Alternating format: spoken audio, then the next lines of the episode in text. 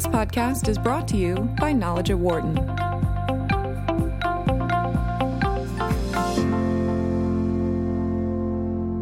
Our country has been going through a dwindling level of trust in our democratic process. There seems to have been an increase in dysfunction on Capitol Hill, and the voters are more divided than ever along political lines, which is amplified by social media. Now, the Center for High Impact Philanthropy here at the University of Pennsylvania has come up with a way for those wanting to make a difference and support the issues that they care about. They have a new cool, uh, toolkit and a publication titled We the People, a philanthropic guide to strengthening democracy. It highlights five core elements of a robust democracy empowering citizens, fair processes, responsive policy, information and communication, and social cohesion. The report shows that when those five work in unison, they reinforce each other and improve democracy. With more on this, we're joined here in studio by Kat Rosqueta, who is founding executive director of the Center for High Impact Philanthropy at the school's social uh, School of Social Policy and Practice.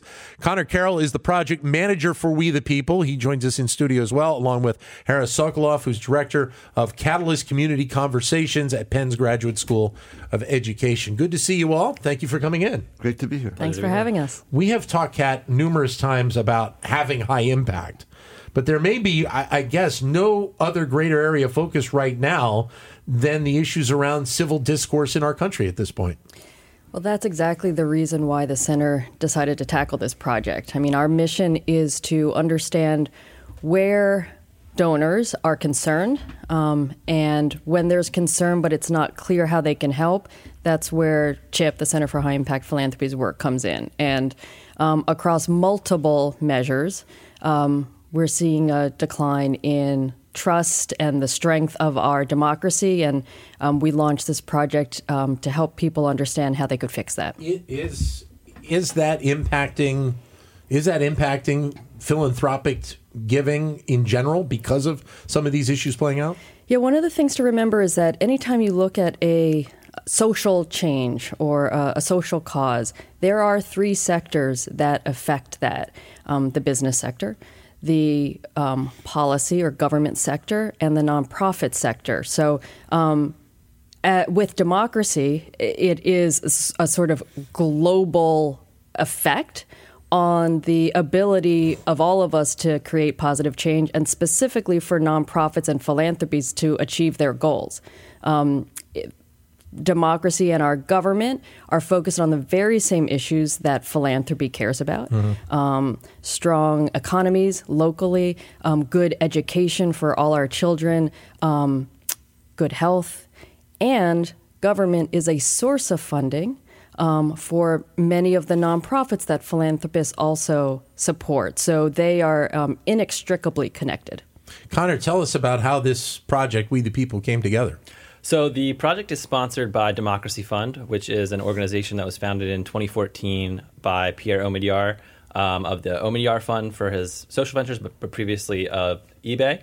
And they uh, reached out to Kat, I believe, sometime in 2017, um, mm-hmm. having worked with uh, the Center for High Impact Philanthropy in the past on an early childhood education project, um, realizing there was a need for a way to orient new donors to the space of democracy because um, there was an increase in, in, interest in funding in this area, but they found uh, that people didn't really know where to get started. It's not not, not the not as uh, not as uh, historically not not where a lot of foundations have found themselves in the past. But I, I found it interesting in going through the report that that there are so many organizations out there and funds out there that actually are are focused in this area right now. You have quite the list at the at the back end of the uh, of the paper that you did. Yeah, absolutely. There have been organizations that have been doing this for centuries. We have we have uh, one of the organizations we profile is the League of Women Voters, which uh, was founded in 1920 um, with the advent of, of, women's suffrage and has been um, protecting voting rights, getting citizens involved in the political process for yeah. almost 100 years now.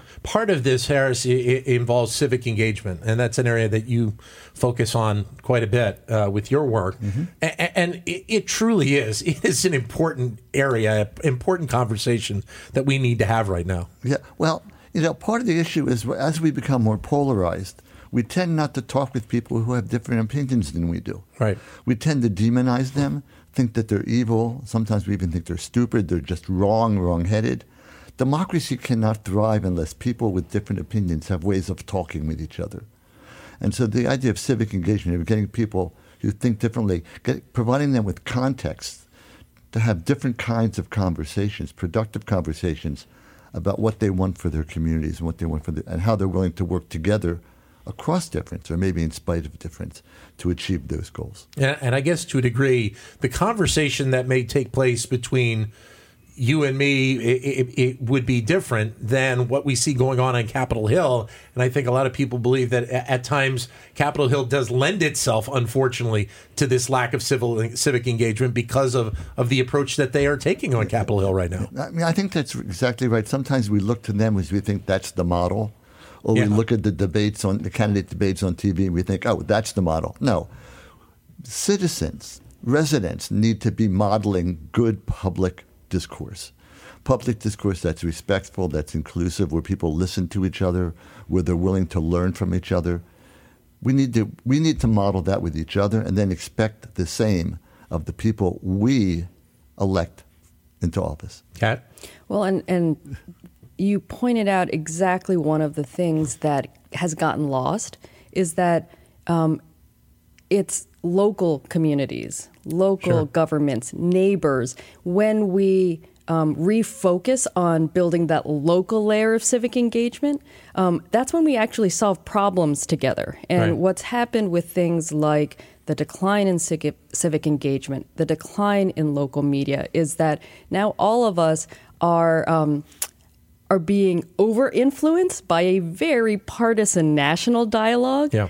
that um, can can drown out the problem solving that can still happen on the ground. Well, let's talk about the, the local media aspect of this for a second. And, and, from where I live in the Philadelphia suburbs, there used to be a paper called the Intelligencer. Mm. Which is no longer in mm-hmm. existence mm-hmm. here in, in the Philadelphia area.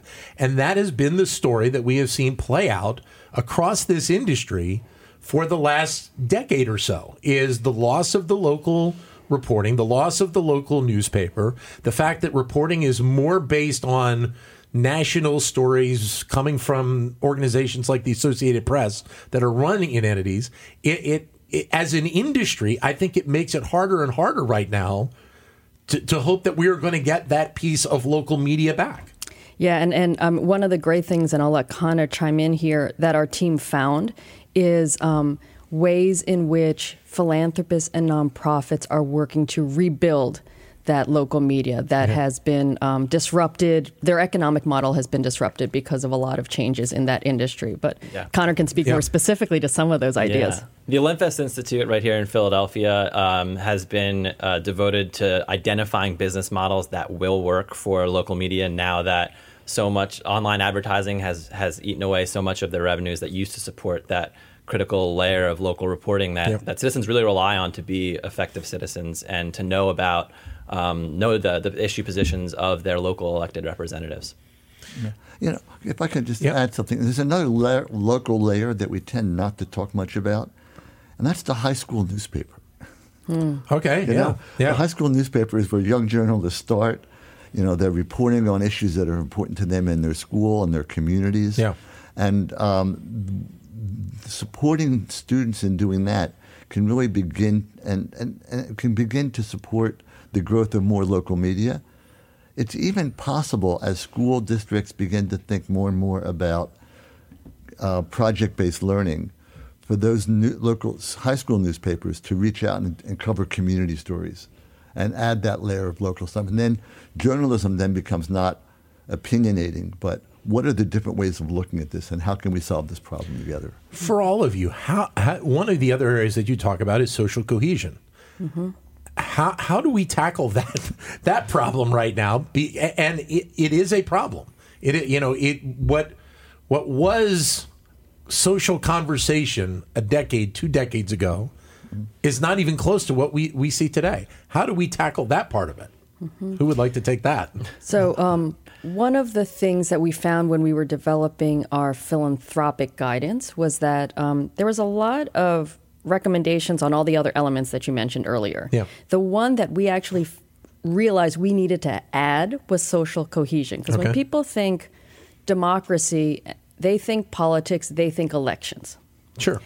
And especially at the national level, elections are all about uh, can we get my team to beat your team? Yeah. Um, so unless you think about social cohesions, you can just have a more activated voter group driving folks farther apart. The way to address those social cohesion are some of the things that um, Harris mentioned um, in terms of increasing civic engagement early on. Um, not forgetting that the students of today are the voters and the engaged Yeah. citizens of tomorrow, um, as well as making sure that all communities have access to trusted information that gets back to what Connor said about rebuilding um, the local uh, media infrastructure. And while I think that's that's great, I, I I also wonder whether or not when you think about that, maybe in the scope uh, of the high school, playing off of what you said with the with the, the high school newspaper, of it, it is a phenomenal idea to to try and get that those discussions going on at the high school. But the question becomes is the, the concern that would be coming from the leadership of the school or the school district or the parents of the students of doing something like this in the school district in this day and age. Yeah, so there are um, models. Well, let me start differently. I'm sorry. Yeah. If we're worried that a conversation might get out of control, then the question is how do we structure the conversation so that it's likely to be passionate Yeah. yet controlled? Yeah. So, a couple of things that we know about and that everybody knows. So, for example, you want to have a different conversation, structure it differently, create some ground rules. Right. Simple things Yeah. like listening is as important as talking. What and what do we mean by listening? Yeah. We mean to listen is to lean in softly with a willingness to be changed a tiny little bit Yeah. by what you hear. Just a tiny bit, like I hadn't thought that before. Or listen with the exact same passion with which you want to be listened to. How, mu- how much do you think then, with all of these issues at, at play, that maybe to a degree social media has played an element detracting from Okay. of taking those next steps? Okay, so so my own perspective on this is that um, social media has played a huge role, in no small part because it has not been facilitated in a way that lends itself to being more constructive. Right. Uh, we've done community conversations with college students. On, we brought Penn students together with students from Cairn University. Yep. Cairn is, uh, used to be Philadelphia College of the Bible. So liberal students from a conservative organization. They had a great time talking with each other. Okay, and they walked out saying, "Oh, I can act on, I can have this conversation on social media if I just respond differently. Right. If I don't hit send right away, if I listen on social media with the way I listened here, or if I ask questions rather than flaming back. So there are moves that people can learn t- to improve the impact of social media on civil discourse. Okay? And I was going to say, I mean, Yeah. Connor um, should mention the um, online town hall because it's not Yeah. just students who are capable of doing this. Yeah, absolutely. I was going to mention that there are a few nonprofit organizations that are sort of re- reacting to the fact that a lot of discourse is online and bringing Yeah. these more deliberative engagements to an online audience. So, uh, the Kettering Foundation in Ohio sponsors actually two different organizations uh, the Institute for Democratic Engagement and Accountability, which hosts online town halls with members of Congress. Right. Um, so, this is a great time saver for members of Congress instead of um, and they're and they're used to going to these in-person town halls where there's lots of protesters. It's sometimes just like a publicity stunt for for people to get on the news. But these are uh, much more intimate settings where people are online. They're able to ask questions directly to their member of Congress. And they usually they focus these independently moderated events on a single topic, and they find that people do change their minds on topics when they are in these moderated settings. Yeah. Yeah, and the Kennedy Foundation also has created something called the National Issues Forums Institute, which does those things real time, live. They're great models. Um, the work of the Catalyst Community Conversations has been doing this work for, for, for a long time 20 years. One of the other areas you talk about in, in the report regards responsive policy. A- And I, I, again, that kind of circles back with, with the leadership that we have both at the local and, and at the national level, and, and how important it is to, to have policy that truly does have the, the, the positive impact on, on all of the communities that we have either at the local level or at the national level. I mean that that's the point, right, of democracy Yeah. is, is that it is responsive to the citizens' needs. And um, you know, we were talking about the ways in which uh, social media and online forums may require a shift in how we do this. So, uh, you know, as soon as you said responsive policy, I thought of another example that that our team uncovered, which is um, draw the lines. And um, and I'll, again, I'll let Connor is much closer to some of these models Yeah. because he spent the time. But that is a great example of how um, teams of citizens, uh, high school students, actually the Center for High Impact Philanthropies team um, uh, worked on a project there that was to help elevate um, ways in which we could address an, a major policy issue, which is gerrymandering, how our districts Sure. are drawn. So I'll let Connor describe the, the cool way in which Yeah. that happens. I think, um, well, I just would set this up by saying I think a lot of the way people think to become involved in politics is through a campaign. Yeah. And campaigns are organizations with a single purpose to win an election. Yep. So nonprofits you see that are their their missions are more more sustained than that. They want to engage people even after election day, and, and draw the lines is an example of this. Uh, it's based here in Philadelphia, uh, here in Philadelphia, run by the. It's a project of the Committee of Seventy, um, and they offer an online mapping tool that allows a citizen to go online. You can do this right now. Use their mapping tool to draw your own congressional districts for the state of Pennsylvania to contribute your voice to the gerrymandering debate. And they have these these things that, like, like Harris was talking about, that, that get you to consider an opposing viewpoint. They, they make you consider all the trade offs people consider when drawing congressional lines. Right. You know, adherence to existing geographical boundaries, the idea of um, having competitive elections, considerations like this, and citizens can actually engage with this seemingly arcane and complex topic. They get all the information they need to draw their own map, and they submit this map. And actually, the, the winners of this contest get to present their map to lawmakers in Harrisburg.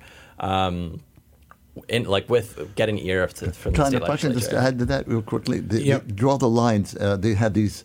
Uh, it's an online program and, and, and uh, tool, but they also have community meetings where they invite high school students, or they Yeah. have them in bars, so Yeah. people talk about this stuff as they're doing it, and you know, so you get the best of the individualism, the best of, of collective conversation. quickly. So the goal here is hopefully for people when they're considering these types uh, of organizations to look at see if some of these components are actually part of the organization and and that is the driver of the donation of, of the support of that of that group. Absolutely. One way to think of our framework is it's a checklist. If you see a philanthropic opportunity, understand how it is addressing one or more of those dimensions. And make sure that in the way it does its work, it's not undermining another one. Right. Um, so that that's that's a way to use the guidance, and then in addition to having that framework, um, there's a list of resources and example nonprofits that are available for free from our website. Connor? Yeah, I think that's a Kat made a great point. Thinking about the the trade offs between making sure that that one is not. So we see a lot of a lot of appeals to get people involved in the political process that rely on fomenting distrust or anger towards a group. So that is an example of something that may empower people to get involved, but but uh, undermines social cohesion. So we really want to make sure that we're considering nonprofits that that don't undermine any of those five elements. Final thought, Harris. I- Are you confident that we are in a position or soon could be in a position where we can actually have a positive impact where a lot of these avenues are concerned? Oh, absolutely. There are so many organizations out there that are trying. Let me rephrase it. That are that are actually engaging diverse groups of people in framing issues, in working through them, working through the trade-offs involved in them. Yeah. Um, philanthropies are funding them to do to help do this work. Uh, and so uh, I'm, I'm actually very hopeful uh, that we've pulled ourselves so far apart that we're starting to bounce back together. For people that want to read the report, if they go to the website of the Center for High Impact Philanthropy, they'll be able to, to read the report. Absolutely. www.impact.upenn.edu. It's all available for free. Thanks all for joining us. Thank you. For more insight from Knowledge at Wharton, please visit knowledge.wharton.upenn.edu.